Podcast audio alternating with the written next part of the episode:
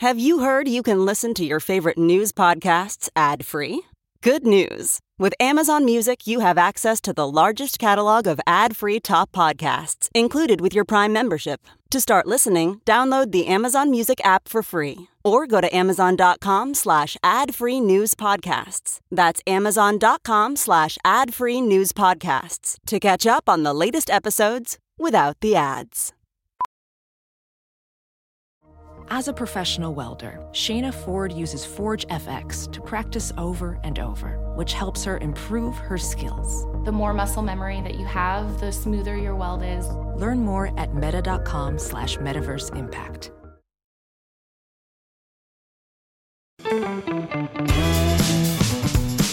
This is the John Fugelsang Podcast. This is Sirius XM Progress, Channel 127. I'm John Fugelsang. We are at 866 997 4748. And before you call, yes, I know, my Twitter has been hacked. I was sitting backstage in my dressing room about to go on for Laughing Liberally off Broadway, and suddenly I couldn't get into my Twitter. Uh, I thank you all for the emails and postings and texts you've already been sending my other social medias. I know it's confusing because I've been locked out of my verified blue checkmark Facebook page for 16 months. So now we get to have a social experiment and see which of these mega social media corporations are more indifferent to their members. I'm very, very sorry for people who have, uh, been trying to get in. I've never had this happen. Have you? Have you had social media hacked before? I'd love to know how you handled it. We've had a team of people going, we've tried everything on my Facebook for 16 months. We've gone through contacts to one of the VPs there we know, and we've gone through all of their helplines, and all we got back bots and prayers now about 90 minutes ago i got thrown out of my twitter and i've received uh, many many messages from all you nice people letting me know that. Um, just in case you're wondering i'm not really selling macbooks for $600 i don't need you to dm me. All my dms are not open. Um, whatever Oh, i'm man. telling you it's yeah i know it's macbooks. My dms are open. I bought two. oh well uh, good for you. Let me know how they work out. So your Venmo, your Venmo isn't hot boners tonight at Venmo. Oh, Uh, I can't wait for my Venmo to get hacked. Thank you for reminding me about that. There's there's something worse, I think, that hasn't happened yet. So I'm going to cling to that little bit of stability. And this is life now, right? This is how it is in the internet age. Having your identity stolen, being hacked, that's something that we just have to expect. It's going to happen. It's going to happen to all of us. We're all going to have someone steal our identity in some other way, and we're going to have to roll with it. This is going to be something that young people grow up with, assuming it's normal. And it's too bad because there's so much we have to get to tonight on the show. Because, guys, I, I want to hear your thoughts. We have a really good one tonight. The great Bob Cesca will be joining us. Thea Harper returns for another edition of the Minority Report, and our good friend, comedian, and broadcaster Katie Halper. Katie was doing a show on uh, the Hill TV, and she did a segment defending Congresswoman Rashida Tlaib's portrayal of Israel's government. And Hill TV's owners refused to run anything done by a Jewish American comedian that criticized the government of Israel, and they fired her. There's a big piece about it in The Intercept. Katie's someone I've known for over 10 years, and I've done a ton of shows with her. I'm very keen to get her on to hear about what her experience has been. Also, uh, I'm not going to be here tomorrow night. The great Joe Sudbay will be in, filling in for me, so listen for that. And uh, on Friday night, all of our friends at Crooked Media are taking over the whole channel, so that's exciting. And also, you should know this tomorrow morning on uh, Zerlina Maxwell's show, she will be joined by Nancy Pelosi. I'm flying off to LA tomorrow. I will be going uh, to do some work out there. I'll be performing at the Comedy Store on Sunset on Monday, and then next Saturday, the 22nd of October, it will be the final Stephanie Miller Sexy Liberal Save Democracy Comedy Tour show of the year. Uh, it's going to be a big party. We hope if you're in the LA area, you'll come down and join us. Rob Reiner will be one of our guests, as will be uh, Frangela, Hal Sparks, and Miss Miller. It's going to be a big, big party. It's going to be the biggest political comedy show of the midterm election season. And if you'd like to see it but can't make it to LA, we're going to be broadcasting it live as a streaming pay per view. Go to sexyliberal.com for tickets or for virtual passes. Chris Householt's our executive producer. He's keeping this train on the tracks from the South Carolina Bureau. Miss Thea Harper is running this thing from the Brooklyn studio. I'm here in Manhattan. We got a lot to get to. Let's have a show. It was a bad day for the Confederacy. Any way you look at it. the Confederacy, which is still alive, had a bad day.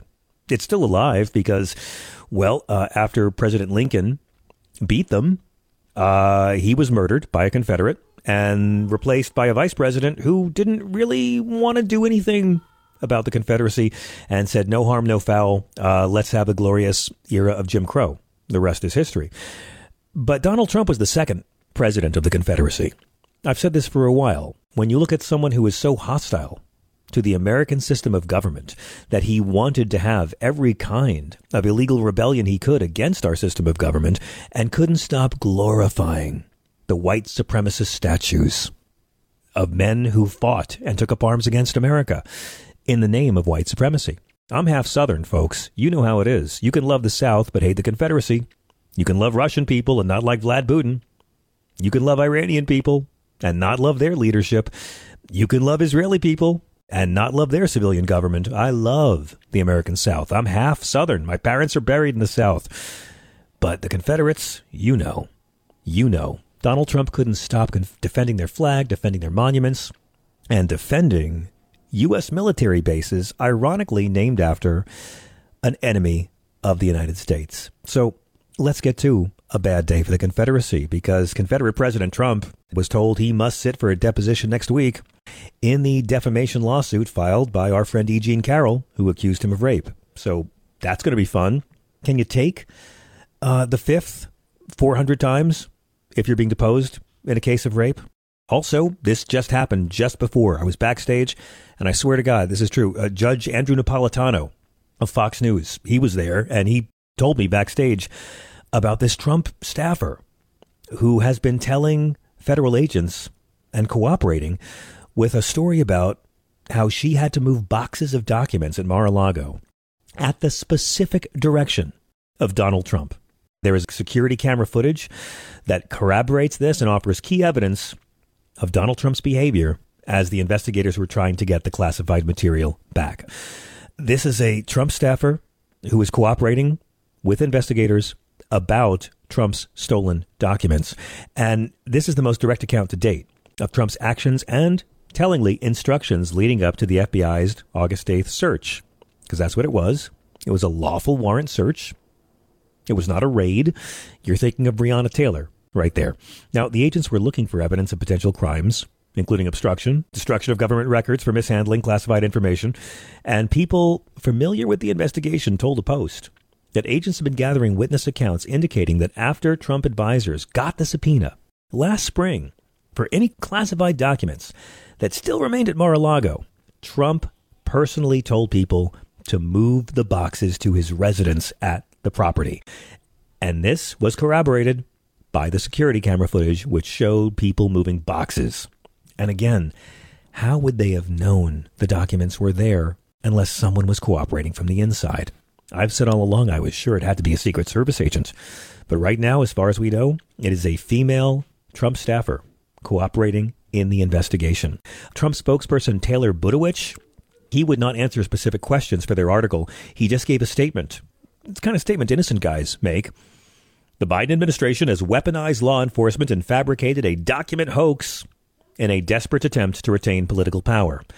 Wow. It's too bad that's not the argument your lawyers are making when they're actually in court with judges. More bad news for the Confederacy? You might have heard.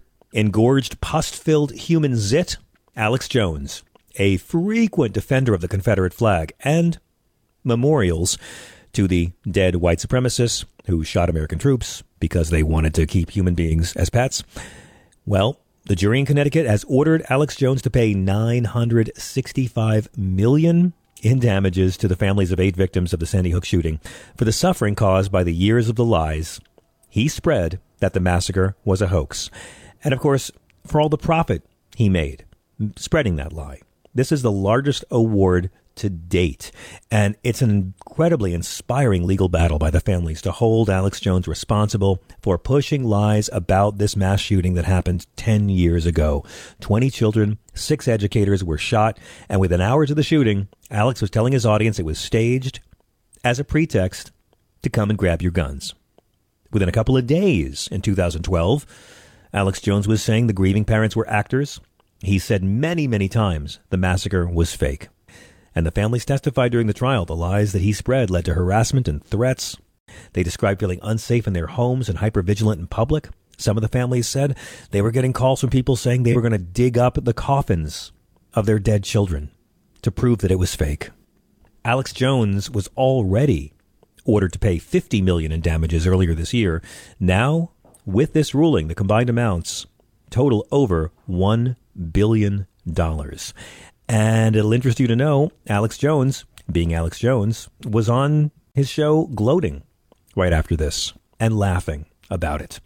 Uh, again, this money is going to go straight to the family, the families who lost children, and the FBI agent who was harassed by Jones's listeners. There was 15 plaintiffs in total, and Alex is already mocking it, saying, "You get a million, you get a hundred million.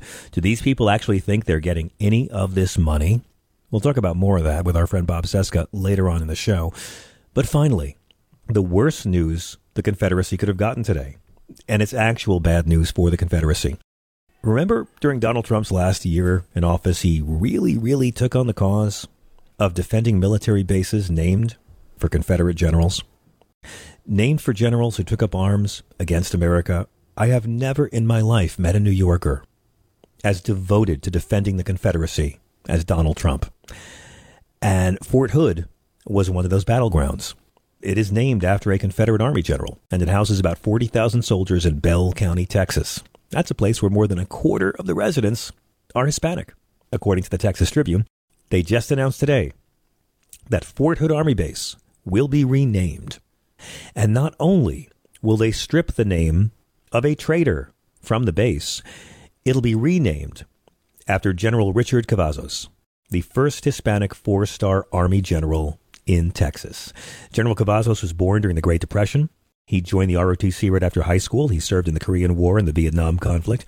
The U.S. Department of Defense has until the beginning of 2024 to finalize this transition, and it is part of their broader movement to rename Army bases named after Confederate figures. Because who takes it more personally that you've got a military base named after a Confederate general than the United States military?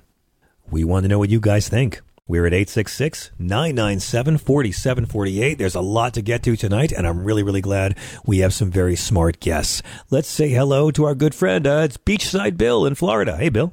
Hey. Oh, hey, John. Hey. Speakerphone. How's it going? Good evening. Hello. I was happy to see today that the Treasury Department is, is investigating DeSantis for using COVID funds to fly the refugees up to Martha's Vineyard. Did you see that story? I sure did. I mean, but it's true. First off, he Yeah. opposed getting the COVID funds. He's, he objected to the whole package. And then when he got the COVID funds, he used that $12 million to set aside to fly migrants around for a cheap, revoltingly fake Christian stunt. So I'm thrilled they're investigating it. I don't see it going too far because DeSantis will, you know, scream victimhood, but I'm a big believer in following the money. I wish they had done it with Trump. Well, he's been doing it a lot with the money here. Before the storm, and now, uh, everything with the storm has changed, you know. But before the storm, he was running around the state, dropping a couple million here and a couple million there, all from the COVID relief fund. And That's he, right. keeps, he keeps claiming it's the taxpayers of Florida. It's bullshit. It's Joe Biden's money. It is our money eventually, but it's Joe Biden's money. God damn it, you know. It's no, it's the taxpayer. No, You I'm know? sorry. That money belongs to the taxpayers of Florida. But, you know, if grandpa gives you $10 to go buy a textbook and you use the money to go buy crack, um, you've disobeyed grandpa's wishes and he has a right to get his money back. Yeah. And one other thing, he's they got a commercial here with with using his wife, uh, DeSantis' wife, and I, and believe me, I'm sympathetic with anybody who has cancer, but they're using this woman and and I'm, and they're using his kids. Now, if you remember, four years ago, DeSantis had he just had he had a little a little kid and then he had a newborn, and he mm-hmm. Plastered them with MAGA, all MAGA bullshit, all the I remember. the hats, I remember. shit. Remember that? So embarrassing. Well, I, I remember year- his ads. I remember him using his child in his ads, building a wall with blocks and saying how we're doing this just like Yeah. Mr. Trump wants us to. And I'm like, oh my Yes. God, you're a pathetic toady and you're pimping your child. But you don't you don't see it this year, John. You, nothing MAGA, nothing. He's, he's totally. You have to look it up. And his Oh, I know. There at the end. and, No, we you know, talk about it all the time. He's running against Donald. He's running against Donald Trump now. That's why it's going to be fascinating.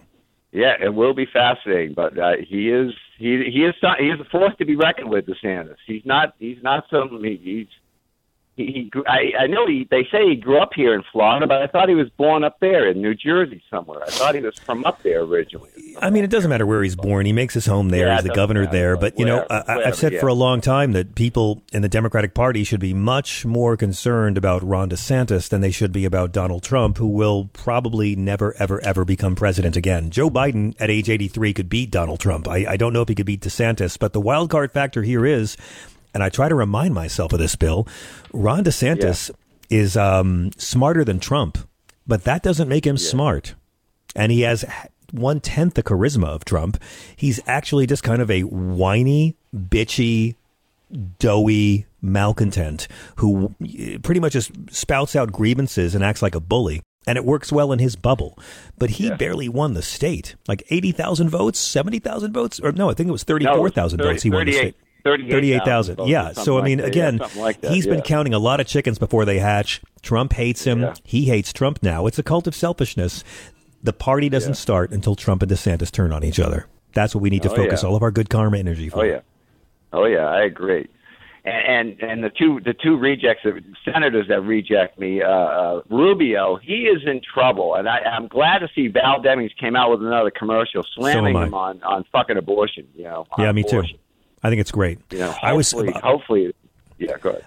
two years ago. I was hoping Joe Biden would ask Val Demings to be his running mate. I, I think it's great she's doing so well.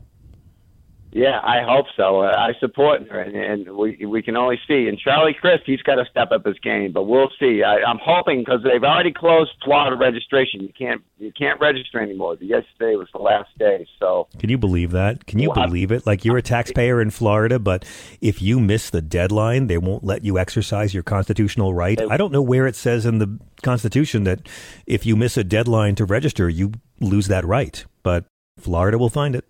Well, yeah, it's these Republicans. They've had control for a generation, and they they just want to stranglehold every little thing and something like that, or ex felons voting. Look at the ex felons. We can go through that whole thing and read Exactly the whole right. thing. You know, it's, you know, the whole right. damn thing.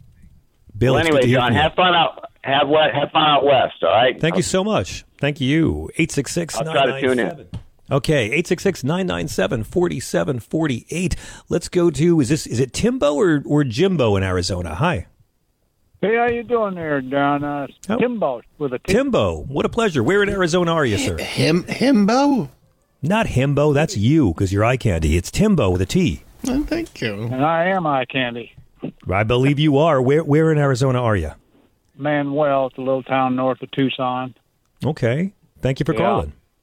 Well, I was just curious. I was just interested because you mentioned renaming Fort Hood, and I was stationed there uh, probably early '68 through '70 in the Nam Really? Wow. Yeah, and uh, a young 20 year old guy. I never, I didn't know who it was named after. You don't think about that, you know. Yeah. But that's interesting. They renamed it because I know that uh, I was looking at the Killeen newspaper a couple of months back, and they were going to rename it to uh, after a sergeant who died in Vietnam. His name was, I think, Bien Vados or something like that. Hmm.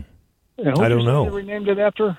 They've renamed it after um, General Richard Cavazos, who was a native Texan, and he was the first four star Hispanic general from Texas.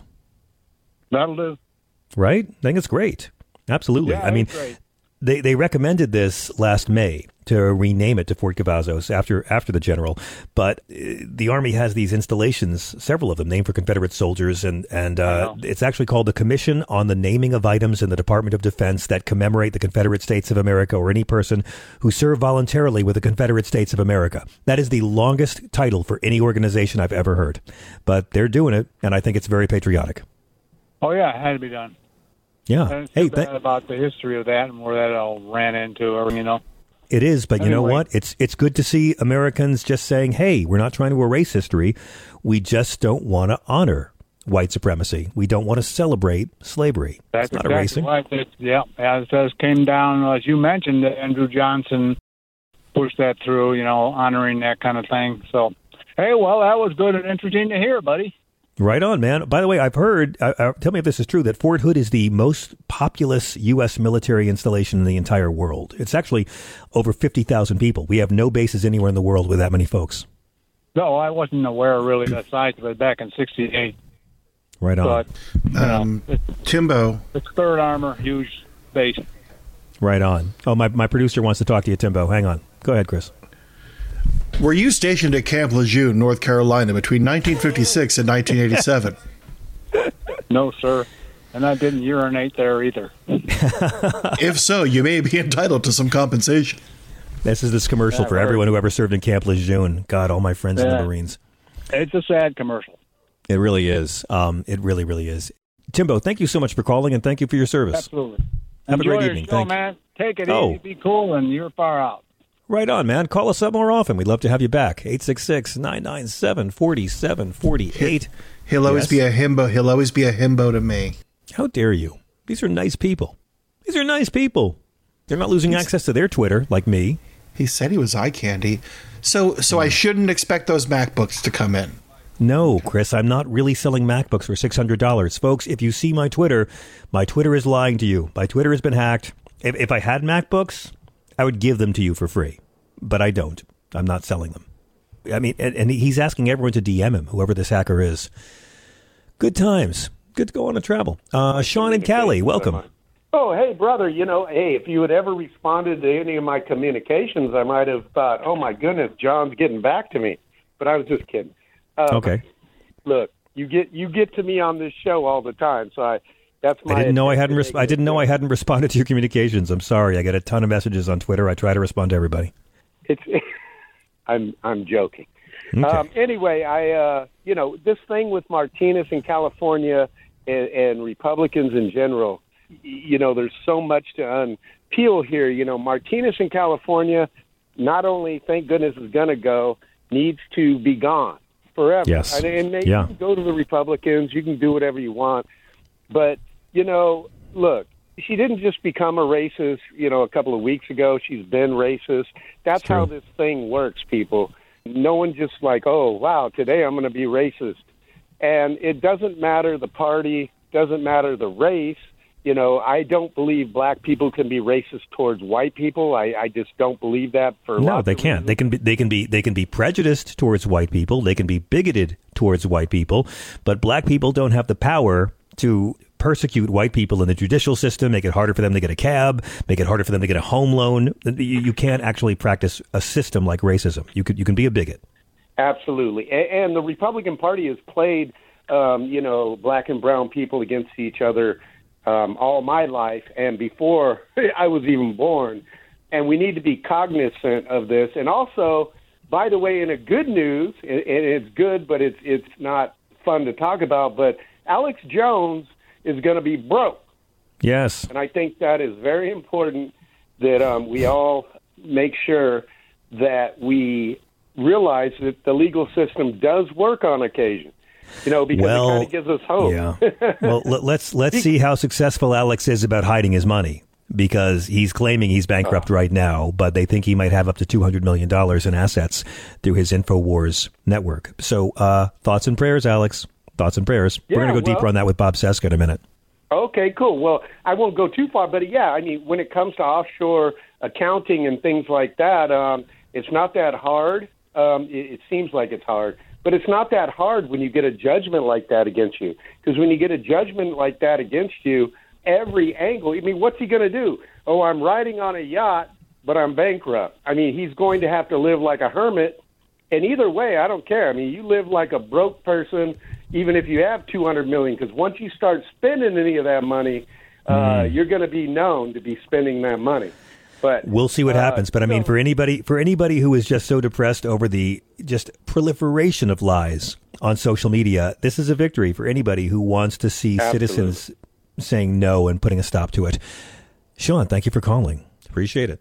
We're going to take a quick break. When we come back, more of your calls. We'll be joined by the great Bob Cesca. 866 997 4748. Uh, We're going to have some Alex Jones bashing, which is to say, telling the truth about Alex Jones when we come back.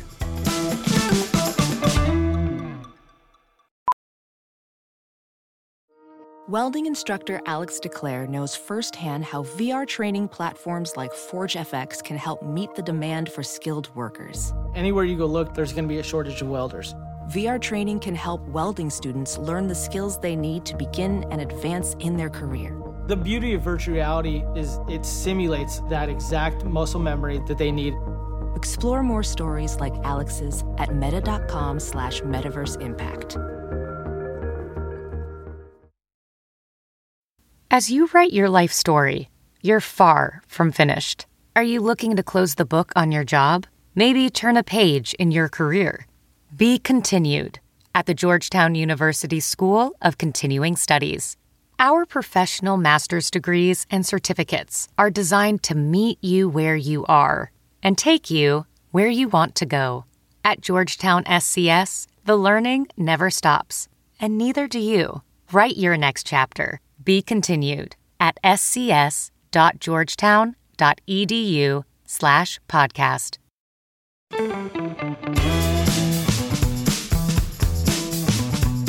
I'm John Fugelsang. This is Progress. I'm so pleased to welcome the great Bob Cesca back to the show. Bob joins us every week. He's the host of the Bob Cesca Show, one of the smartest uh, political podcasts. It also has a lot of cool content on music. He, uh, of course, has been known for his columns in Salon and the Daily Banter and his appearances on Stephanie Miller. On a day we're celebrating all the losses of the Confederacy, like Donald Trump getting in trouble, Alex Jones getting in trouble, and Fort Hood being renamed, it's a great pleasure to welcome a man of the Union, Bob Cesca, back at the show. Hello, sir. Thanks so much, John. Appreciate it. Yeah, it's a great day. It's a great day for accountability. You know, it's it's funny with Alex Jones. Uh, in fact, Kimberly, my girlfriend, tweeted about this earlier today after the uh, verdict was handed down with the damages, and she she made note of the fact that when I started covering Alex Jones, when I started talking about his show and his insane back of the brain gibberish, mm-hmm. uh, I got a lot of liberals telling me, "Hey, why are you paying att- paying attention to this guy? Why are you amplifying what he's saying?" And my response always was, one, well, he's already famous. He already has a gigantic audience, a, an outsized audience, far beyond what he actually deserves. And the other thing is, uh, ignoring people like Alex Jones doesn't make them go away. They don't mm. dematerialize into another dimension. It, that just, just doesn't happen that way. And so, what we have discovered today is that paying attention to Alex Jones and holding him accountable for the awful things that he says actually pays off. And we now finally have justice for the Sandy Hook families. And the, obviously, in addition to the Sandy Hook families from the previous defamation uh, damages trial, and then well, I'm I, I don't want to jump too far ahead. We can talk about what happened today specifically, but I've got some more good news on top of that, and I'll, okay, I'll hold on please. to that one. You'll hold on to it? Okay. Well, I, I, want to hear it, but I want to comment on something you just said, Bob, because I think you, you yeah. nailed it. I hear the same thing. Why do you amplify these people? And I get mm-hmm. it if you're retweeting their original tweets, right? Then the algorithm thinks that this is a popular tweet. And that it, in that sense, you should t- always take the time, take a screen capture, um, and, and share it. But uh, to me, the media is going to amplify these people no matter what. As long as yeah. we live in an era of ratings based news, the media is going to go for whatever gets the clicks, whatever gets the eyeballs, whatever gets the numbers. So Alex Jones is going to be amplified no matter what. And um, his words yeah, are going to get out there. His message will permeate the public consciousness. I feel yeah. it's our job to offer the public consciousness the talking points to refute his regressive bullshit. Mm-hmm. And with the internet, look, we're not living in the 80s or 70s or 60s or 50s where you kind of needed the gatekeepers to give you a leg up, to give you notoriety, to give you attention, and then the, therefore to give you fame. That's the way it used to work pre internet. But right. now that there's the internet, people like Alex Jones can pretty easily become popular as long as they're playing the game. And Alex Jones has been playing the game for quite some time now, at least 20 years. And finally, he's uh, he's getting it shoved back into his face. All of this ridiculousness and just complete uh, the, the worst kind of tall tales you could ever possibly come up with. And he went way too far with Sandy Hook. I mean, you can say a lot of yeah. what Alex Jones does on his show is just performance art. It's weird musings and conspiracy theories and all kinds of other nonsense. But with the Sandy Hook families, what we're talking about is ruining lives that have already been so severely damaged by that massacre I mean, we're talking about six year olds, ki- kindergartners, 20 of them who were murdered in cold blood. And Alex Jones figures, hey, you know what? This is a great idea. It's a great platform for me to start expanding my ratings, uh, making more, earning more profit. I'm going to really exploit this for all it's worth. And that's what he's done. And the Sandy Hook families are saying, no, no more. We draw the line right here. And what I was going to say before, John, is, you know, we're talking about, I think I calculated, uh, what is it, $1.15 billion now that Alex Jones owes to Sandy Hook families between yes, it's just over a billion. Yeah. The Texas damages and the Connecticut damages from today. There's another one. There's another damages trial coming up in December, a third. That's right. That's right. So all when all is said and done, it could end up being that Donald that uh, yeah, I almost said Donald Trump, that Mm-hmm. Alex Jones could owe more than 2 billion dollars to Sandy Hook families as a consequence of uh, these uh, defamation trials. And you know what? He he deserves it not only for what he said, but the reason we're at this stage where they're talking about damages in court is because he deliberately uh, sandbagged his own trial. When these things were when when the original defamation cases were before the court, he refused to produce evidence that was required during discovery. They Alex Jones and his legal right. team stonewalled the entire way through, leading the judges to finally go, "All right, that's enough. I'm tired of this fuckery. You're we're gonna you're liable for these damages. Now we move on to determining what those damages are." And That's that's, where we are right now. It's 1000% Alex Jones's fault. No amount of sympathy from Marjorie Taylor Greene or Matt Gaetz or whoever else. Charlie Kirk is now coming to his rescue. Oh, he is. No amount of defense from those people is going to help him out of this. He's he's screwed phenomenally. It really seems that way. I mean, can you imagine, you know, Donald Trump's receptionist right now? I mean, no, did you tell him I called? It's, it's Alex J, J. I'll spell it. J. Oh, you you better get the president my messenger. It's going to be 1776 all over again. Um, one of the men who one of the men who testified was Mark Barden. Uh, Mark Barden's son Daniel was murdered in the shooting, and he said that his he, he began getting all these hateful comments on his personal website after Jones called it a hoax. He was called a liar and a fraud, and then he said he began getting harassing letters from people threatening to dig up his son's grave, which they claimed that they had defiled. Uh, he was given $57.6 million by the jury today. And it's so moving, Bob, because we spend so much time in the era of Trump, in the era of Russian disinformation, in the era of, you know, di- calling lies disinformation, wondering what can the government do? Could the government have a bipartisan office on it? I've, I- I've entertained every theory. Like maybe we need a a, a, a cabinet level position to go after lies. Maybe you need to have a, a green verified check mark for real news. Like what can you do? We're getting the answer. The judicial branch. It's there for redress of grievances. And if someone's lies hurt you in the digital age, it's old reliable. It's right there. Sue them. That's justice. Yeah. Right, right. And I know there's probably a lot of screaming about the First Amendment, screaming about free speech happening right now on social media from Alex Jones defenders predominantly. And I wanted to add, uh, just in terms of striking that nonsense down, we're not talking about a First Amendment issue. This is a this No. is a matter of, uh, you know, not everything that's said under the umbrella of the First Amendment is automatically noble and worthy and acceptable. It's just not how things work in this country. There is a right to free speech. There's a right to not have the government specifically censor you and what you are saying. Suffice to say, with this case, there's no, it's not the government censoring Alex Jones. These are He's families who have been, yeah, who have been damaged, who have Thank you. uh, gone through some of the worst experiences any parents could ever possibly good point. the worst experience any any parent can endure the loss of their child and in such an unnatural and brutal way Such a good and alex jones has used free speech in this country has abused free speech in this country in order to make a profit off of the lives of these slain kindergartners. So true. I mean, free free speech is legal. Saying whatever you Yeah. want is legal. But suing someone for lying about you and causing you harm is legal as well. Mm-hmm. These things can right. all coexist. It's the debate we hear with right wing friends on Twitter all the time. Oh, this social, there's censorship. Yeah, yeah. Well, no. If you spread lies about the election, if you spread lies about COVID, then yeah, it's like 7-Eleven having a no shirt, no shoes, no service. They can throw you out of their free, privately owned platform if you violate the terms of service, but you haven't been censored.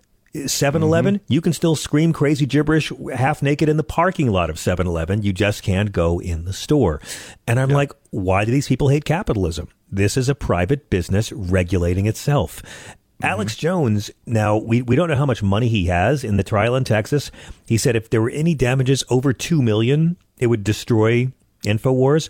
Um, a forensic economist said that the company was actually worth between 135 million and 270 million. Um, but he keeps saying that he's on the brink of bankruptcy. And and again, I don't know if you heard the live stream, but he did a live stream as they Oh, yeah. read the damages and as the parents were weeping. And he was there laughing, saying, Do these people actually think they're getting any of this money? By the way, can I just point out Alex Jones is only 48. I want to say that. That's what hate will do to you. Hate will do it, kids. He's only 48. Yes, you and I both love to bring that up. The fact All that the. Alex Jones is somehow younger than both of us. That's just inconceivable. But you mentioned the fact that they have appraised his business, uh, Free Speech Associates or whatever it's called, Free Speech Systems. Basically, Alex Jones is worth, they say, about 200, upwards of $270 million. So basically, given the damages that have already been handed down, if Alex Jones handed over everything he owns, his show, his property, his businesses, future profits, every single thing, liquidated it, handed it all over to the Sandy Hook families in, from these two cases alone, he would still owe $745 million say to the Sandy. Hook families. Say it Slower. I mean, that really puts slower. that dollar amount yeah, in context, I doesn't want to play some some sexy Sade, and you say it really slow again. It's beautiful. It's like Barry White's here making love to my ears when you say that. Um, Yeah. Bob, I want Well, I want to move on hear- to some. Go ahead. You, you want one more? I want to add one more thing. Uh, former Assistant U.S. Attorney Richard Signorelli was tweeting about this earlier uh, today, and he wrote just as a end cap on all of this conversation, John. These awards are not dischargeable in a personal bankruptcy because they are based on intentional tortious conduct. Jones will be hounded for the rest of his days for payment, and any efforts at hiding income assets will be met with contempt sanctions, including imprisonment. And you know for a fact that Alex Jones will resist. He will uh, stonewall every step of the way on this thing. So expect Alex Jones eventually to land in prison because of all of this. Yeah, will he stonewall every step of the way, or will we get the ultimate porn for moral people of watching Alex Jones grovel? Because I, I think I think the national psyche could handle that. Yeah, yeah. Well, if he if he actually starts to hand over cash, he's going to hand have to hand over all of it, as I was saying before. Two hundred seventy million dollars, and then every dollar that he earns thereafter for the next, you know, hundred lifetimes. You know, and for Alex Jones, what he's thirty eight. I don't know. What is- How old is he again? He's 48. He's 48. 48. 48. Okay. Yeah, but he has the corrosive soul of a of a of a much more evil man.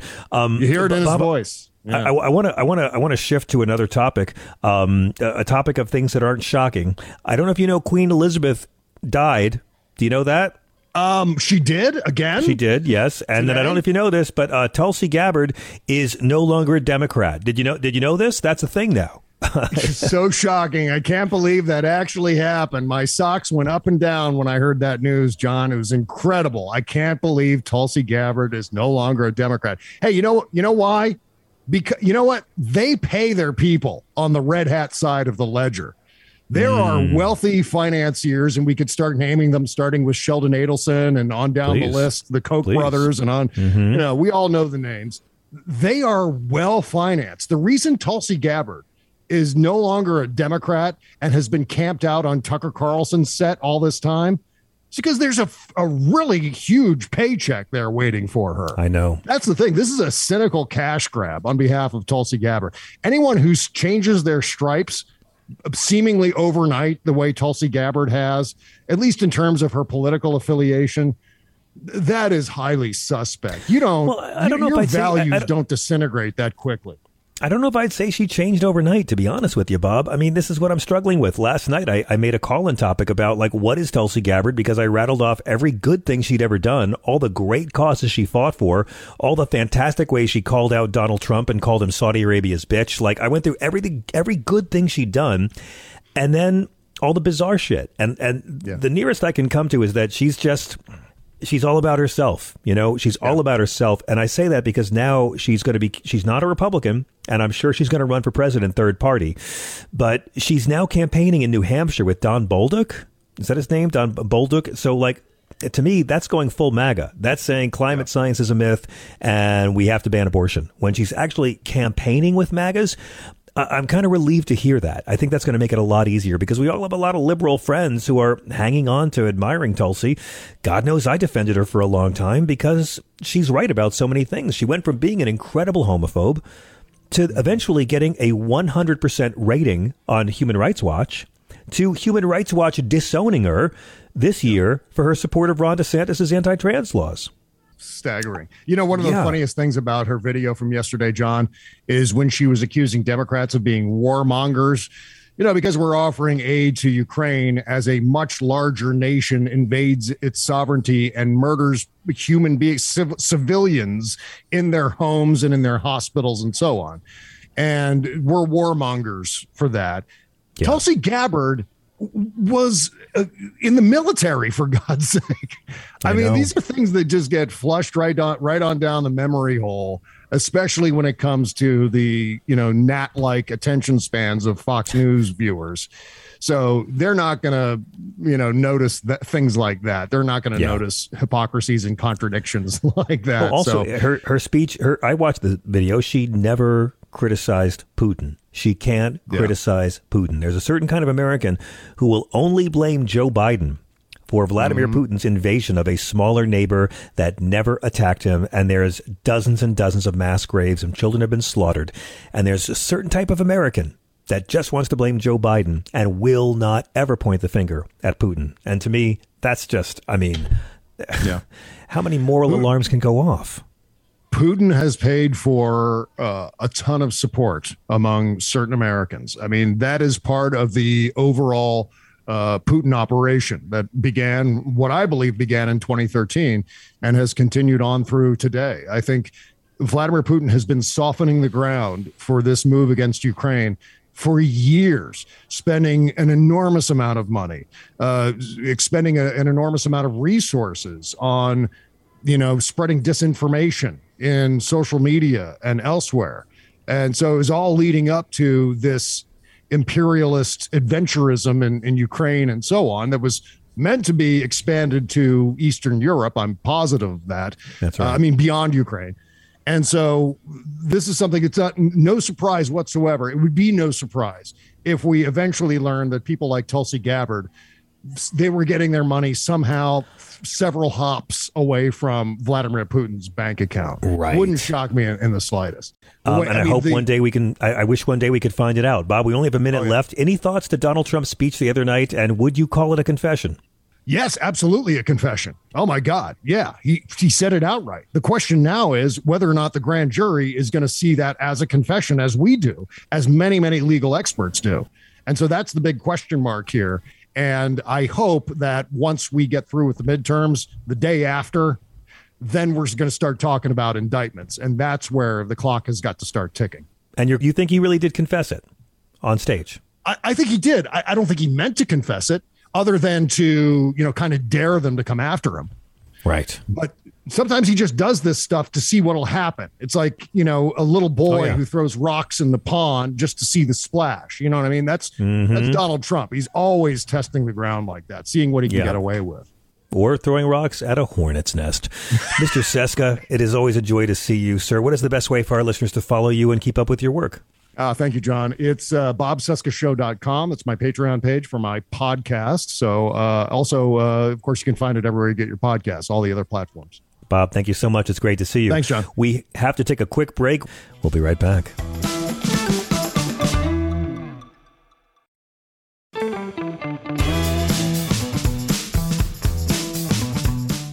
And welcome back. I'm so excited to welcome this next guest to my show. She's a terrific comedian and someone I just like a whole lot as a person and someone who inspires me and lights a fire under me when I need a fire lit.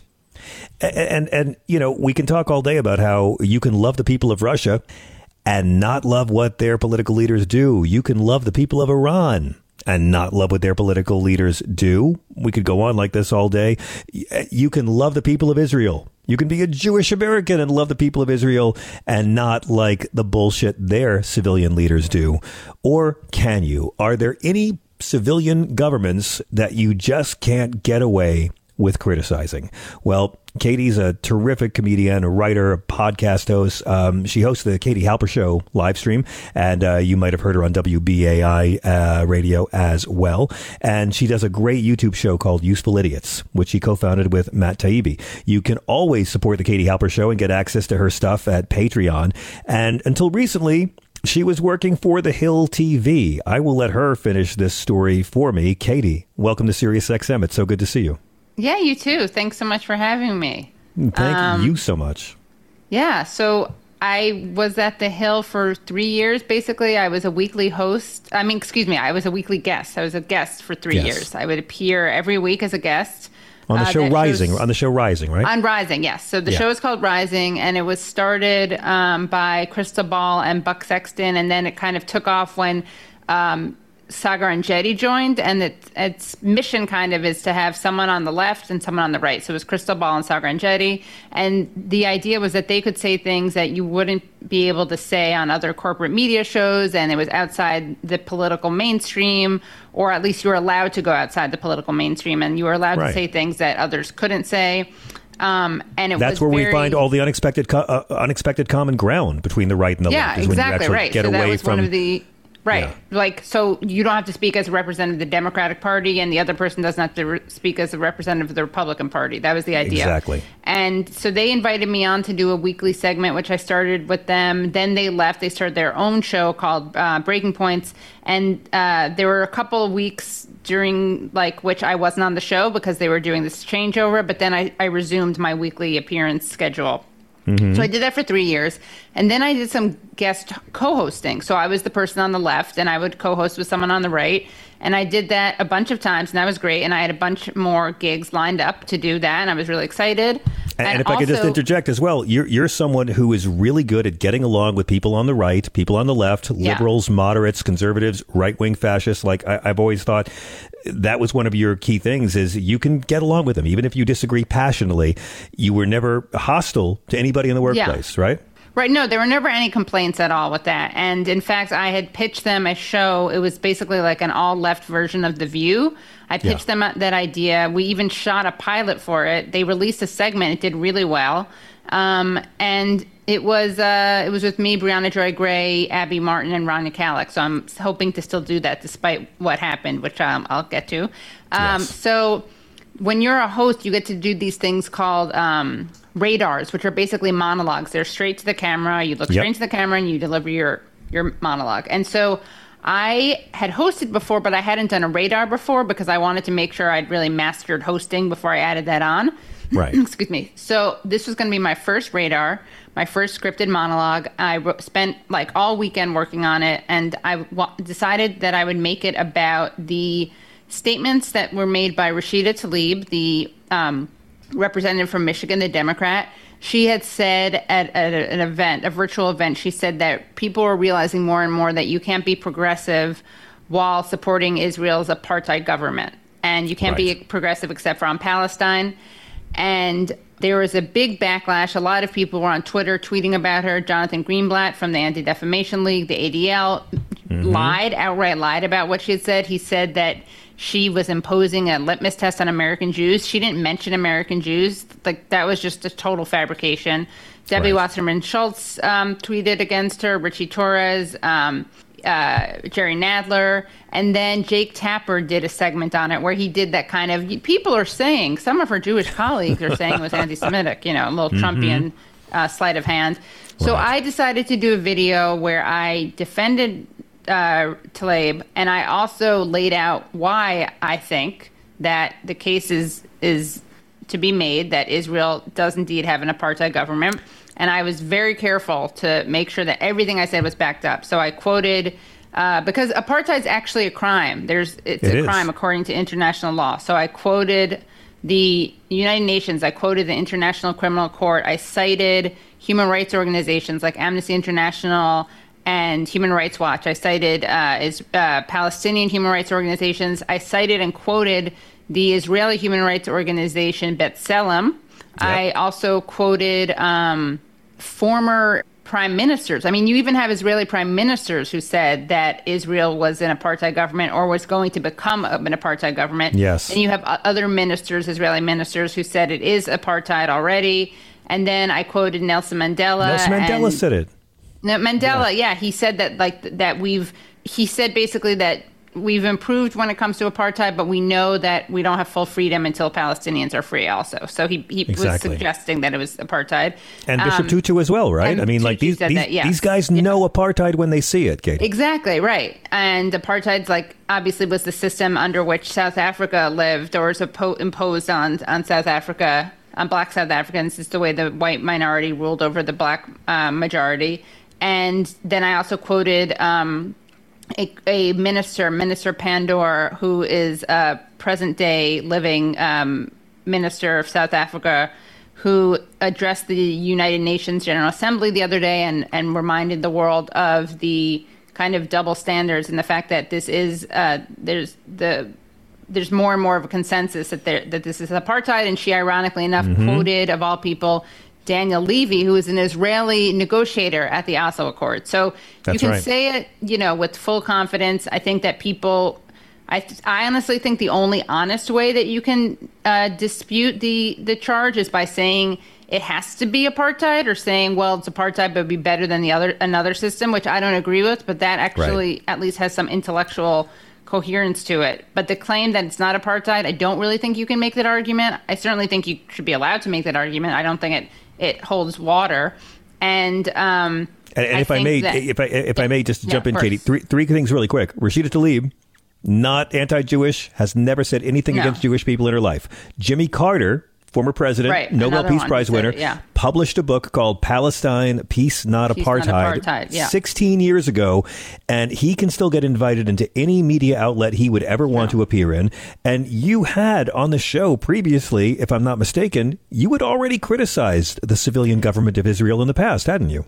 Yeah, I actually said that Israel lied about killing uh, Shireen Abu- Abu Akleh, which they had, of course. So I said that. I'd done lots of segments on the Israeli government. So some people think that when I went out there and wrote this monologue, some people think I was like, it was some kind of media stunt or I was trying to make a statement. I really wasn't. I mean, I knew that people out in the world because whenever you're critical of Israel, there's a very powerful, and it's hard to say this without sounding like an anti-Semite, or I guess in my case, a self-loathing Jew because I am Jewish. But there is an there's a lobby out there. There are lots of lots of countries or lots of political parties have lobbies, and there's nothing anti-Semitic in saying that. In fact, the anti-Semitism comes from when the Israel lobby pretends it represents all Jews. That's the anti-Semitic thing.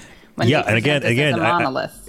And I, don't think you criticized Israel. I think you criticized the civilian government of Israel. And I, I framed the whole thing when I was telling my friends about what happened as, oh, this is a, a Jewish woman is defending a Muslim woman representative against charges of anti-Semitism Yeah. and explaining why. That's Right. the most American story I can think of. Go ahead. Sorry. Yeah, I I mean, and I was very. I mean, I do think that the, the Israeli government is an apartheid government, and I think that people get very nervous when people talk about that because they kind of immediately go to, well, what should happen? Should Israel exist? That's a di- that's another question that's not related to this. We have to look at the facts on the ground, and then we can have a discussion on a one state solution or a two state solution. But I think people that's ultimately where, where they go and they can't acknowledge that Israel would ever do anything problematic. And of course, it's this enabling attitude that's let Israel do the things that it's done. Um, so I do, I record the mon, I write the monologue, I record the monologue, and then I leave. I host a bunch of segments for the day. I leave, and I get a call from the producer saying that higher ups um, have seen the the radar, the monologue, and they don't feel comfortable running it. And I was like, why not? And she says because um, we have a new policy that I didn't know about. The Hill has a new policy, which is that uh, we don't run op eds on Israel, so you can't do video or written op eds on Israel. And I was like, what? That makes no sense. Um, and she said, but you can do segments on Israel. So a segment is not to get too into the weeds, but a segment is like when I come on as a guest, which is something I would do every week. That's a Right. segment, and an Right. op-ed is the straight to camera radar thing. So okay, we're going back and forth. I'm trying to con- like encourage them to talk to the higher ups to get them to release the video, and it, you know I'm happy. I say we can do a discussion afterwards. You can have someone on right afterwards from the. Um, you know, have an opposing view. I'll be there. You don't have to have me there. Whatever, however you want to do it. A free speech And- exchange of ideas on the yeah, air. exactly. Sounds great. Right. Yeah, like Which adults is what do. the Hill prides itself on being. Exactly. Um, and then I um, Wednesday I get a call from the editor in chief from the from the Hill. He calls me. He tells me they're not going to run the radar. I ask why. Uh, he says because they don't accept all pitches. They get lots of pitches, which was just not convincing at all. Because the way it works there is you write your radar and you email it to them, and then they put it in the teleprompter. There's no review process. There's no editorial review. Exactly. Yeah, that's just not how they do it. I mean, I'm sure there are other places that do have a review process, but they don't. They literally just load into the teleprompter.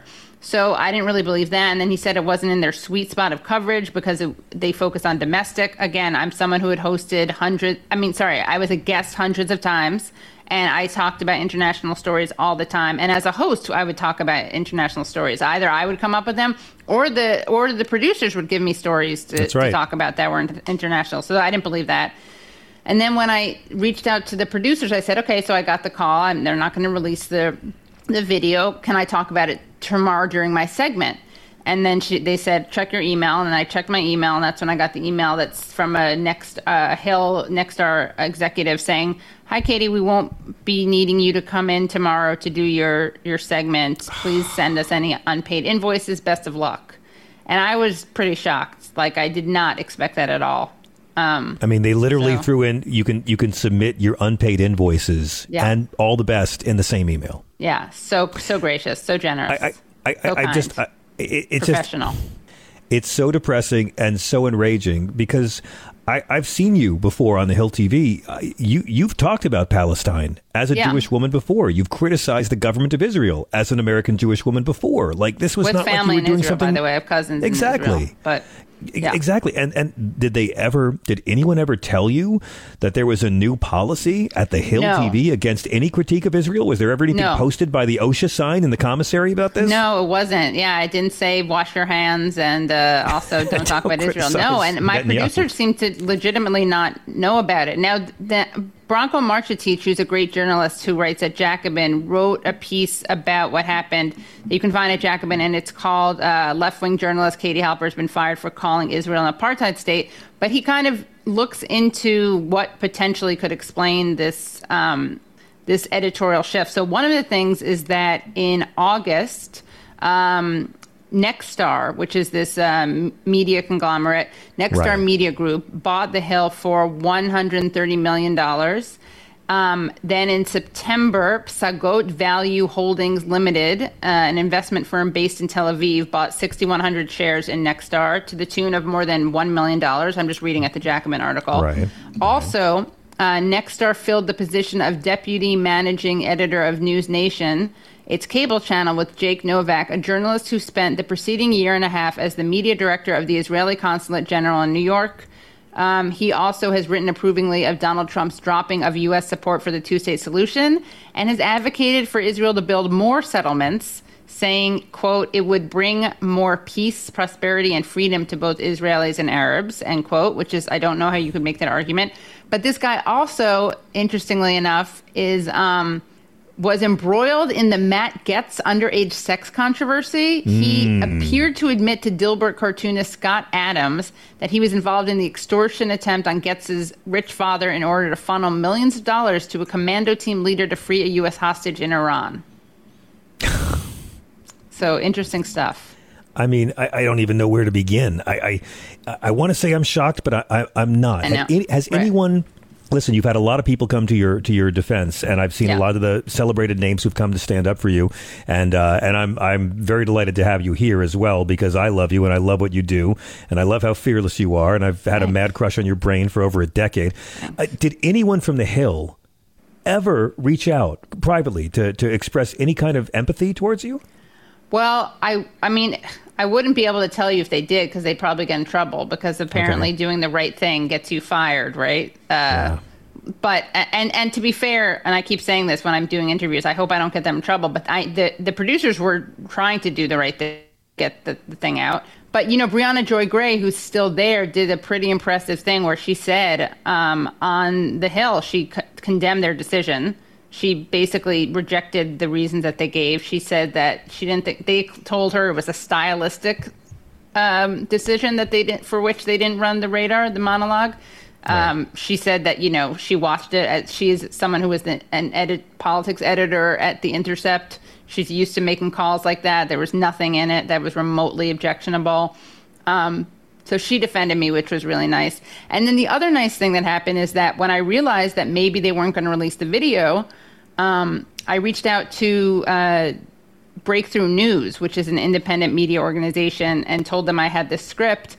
And so they, I showed them the script. They were interested in it. And when The Hill, I didn't think this would happen, but they fired me on Wednesday. I shot the video that I had written the script for. I shot the video that they recorded, but then refused to air. I shot that, did it straight to camera, and I did that with Breakthrough News. So you can find the video at youtube.com slash the Katie Halper Show and also at youtube.com slash breakthrough news. I'm glad you actually made it, um, and and that it's out there for people to see what was so controversial. I, I, I don't see any point in it where you challenge Israel's right to exist. You know, I, Yeah. I, I, I don't really understand this notion of if we criticize the civilian government of this nation, that we are hating Jews or challenging Israel's right to exist. I, I- have to wonder if any of our friends on the right who like to brag about how they're the folks who really stand for free speech and are Jewish uh, reached out to help. Did you hear from Ben Shapiro at all? No, nothing from Ben Shapiro. Haven't heard from Bari Weiss, Jordan Peterson. Nope, haven't heard from any of them. None of them. None of these Yeah. free speech champions. None of these cancel Nope. culture agents are coming here to, to stand no, up for you. to save me or to advocate for me or defend me. No, or my right to, to free speech, or you know, I, they may not agree with me, but they'll defend my right to say it. No, that hasn't happened at all. None of that. Not once. So yeah, and again, like I want to emphasize, you know, B'Tselem, like Palestinians have been calling this an apartheid government for decades, and B'Tselem is, I think, it, people try. I guess you can try to con- dismiss them, these Israeli Jews, this human rights organization. What they're a bunch of self-loathing Jews. I mean, Yeah. how do you explain that away? criticizing Israel is not anti Semitic, and it's actually anti Semitic to conflate being Jewish with having a positive view of the government of Israel. I mean, that's the thing that the ADL and AIPAC do all the time, and that really is an anti Semitic trope that they're trafficking in. I mean, the Yeah. du- dual loyalty trope, you know, anti Semites love calling Jews Zionists. They love conflating those two things. They're not. One's a political and or religious ideology, uh, as in Zionism, and one is an identity. Whether whether I'm not religious, but I very much identify culturally as Yes. a Jew. Um, and the I'm not Jewish, that, but I identify culturally as a Jew as well. Uh, well, just you, you my do live in New York, so Yeah, where there's that. Yeah. Yeah. You know, it, it, it just boggles my mind because what you did was everything that, as you said, the Hill claims to stand up for. And and I want to also applaud you for coming out and saying, I'm going to quote you in your piece you wrote for the Daily Beast about this. What happened to me doesn't compare to what has happened to Palestinian journalists. But knowing what they face makes me all the more determined to speak out. What are you going to do next, Katie? Where do you take this from here, aside from just telling the story over and over again to the shame Right. of the people at the Hill? Well, I want to make more of these kind of straight to camera monologues. I want to do more on Israel, but not just on Israel. I want to do one on the war right now um, in Ukraine. I want to do one on immigration, and I'm going to keep talking about this issue. In fact, this week, and you can find all this at youtube.com slash the Katie Halper Show, but next week I'm having on these great guests, Noura Erakat, who's this brilliant human rights lawyer, Palestinian American woman, um, and Miko Peled, who is an Israeli Jew who is the son of a general. He actually wrote a book called The General's Son. And his father was this like decorated war hero from um, in Israel. His mother's father, so both sides of his family are kind of Israeli royalty almost. His mother's father was one of the signatories of Israeli independence, and he himself, his niece, was tragically killed in a suicide bombing. And he has become a major human rights advocate for peace. He wrote a book called uh, The General Son, which is about his evolution on the question of Israel and Zionism. It's fascinating. So I'm having both of them on my show, and my show's every Tuesday night at YouTube at 7 p.m. EST. And then I release clips. So I really would love for people to subscribe to my YouTube channel because then you'll never miss the streams or the clips that we release. Katie Halper, it is always a pleasure to have you. I'm so sorry this happened to you. I think they Thanks. fucked with the wrong person, and you're welcome here anytime. We'd always love to offer you this platform. Uh, and I, I thank you as a Gentile who loves Jewish people, uh, to you as a Jewish woman who loves Israel. It seems like nationalists get to do this, right? Like when they're in power, if you criticize their government, it's treason. If you criticize Donald Trump when he's president, it's treason. Um, Right. But if you criticize the politicians they don't like, it's free speech. Thank you for always being a free speech yeah, warrior. I love. I would say I love all all people in the world, and more more than countries and nations and leaders. I'm a, a humanist internationalist. and everyone should follow. How do we? What's the best way to follow you on the socials, Katie? KT halps. It's it's letter K, letter T, H A L P S. So on Instagram and Twitter, that's letter K, letter T, H A L P S, and then YouTube.com slash the Katie Halper Show, and then Patreon.com slash the Katie Halper Show, where I release Brilliant. bonus content. I was so furious to hear about this story. Thank you so much for joining us. Come back Thanks, anytime. John. This platform is always so open to you. Have a great Love- night. We will be right back with uh, your calls at 866 997 4748.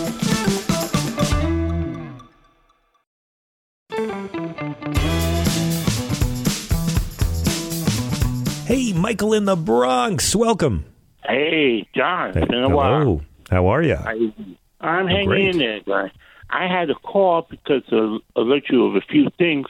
My recommendation to Democrats, the messaging is fact checking each and everything Republicans spew out in their television ads and so forth, and then fire back with the fiercest rebuttals ever. They want to mm. say that we're the ones that are harboring criminals and um, vouching for crimes. We're not the ones that stormed in to the U.S. Capitol January 6th armed and dangerous and having AR-15, just to say the least. We're not right. the ones. We're not the ones that are beating up pregnant women, and then you want to try to violate their rights and pry into their, you know, privacies. You know, right. I can go on and on with that part, but then how serious this stuff is getting. You heard about the female Democratic um, comic in New Jersey. I think her name is Ariel Elias. That she was heckled by a pro-Trumper, a female, and then was nearly assaulted with a beer can by the male. I think it was Yeah. the woman's husband. They were both ejected from the. They were place. heckling her the whole time. The whole, I mean, the clip is amazing watching them heckle her. Yeah, and then add to that, I don't know if you heard. I heard this. I think it was on Michelangelo's show earlier. Tell me. that that there was an interracial couple, and the wife, who was white, unfortunately died. I think of medical complications. The husband, who was black, as if it's not bad enough, he's grieving over his wife's loss. A racist police, racist prosecutor, falsely charged him with murder, which, in fact, she wasn't murdered. They wound up going to a maybe a racist judge, I don't know, but they said the jury was an all-white jury, half of whom were all deemed racists. They falsely convicted the guy and sentenced him to death. He went to appeal after appeal and went up to the Supreme Court, which is currently six-three conservative. So I've heard. yeah, you What heard happened? what happened. They said they didn't want to hear the case. So, so much for pro life, so much for preserving life, and so much for the Constitution, law and order, and equal justice under the law. That's bullshit. And then you Word. wonder why, you wonder why John Roberts people have total distrust and unfaithfulness. You know, they don't have any faith in the judicial system, in the Supreme Court. I give kudos to Justices Kagan, Sotomayor, and um, Jackson for really putting their foot down as to the injustices that Amen. these are going on and their dissent. Amen. And they said that people have a right to feel untrustworthy of the court, but Right on. time letting them know they are not the enemy. I got to run, Michael. That last sentence made me afraid you were pregnant because you missed five periods. But uh, yes, uh, to everything you said, and it's great to hear your voice. Thank you for joining us. But they're about to turn the lights off in here. One last shout out to Hawaii governor who just signed an executive order to stop other states from punishing their residents who fly to the islands to get an abortion, and to stop other states from sanctioning local health practitioners who such care. Guys, thank you for a great night. I'm not going to be here tomorrow. Joe Sudbay will be here, and the Crooked Media guys take over on Friday. I'll be back Monday, and hopefully the Twitter gods will have restored me by then. Thank you, Chris and Thea. Thank you, Katie Halper. Keep it tuned to progress, especially for Nancy Pelosi on Zerlina in the morning. Peace.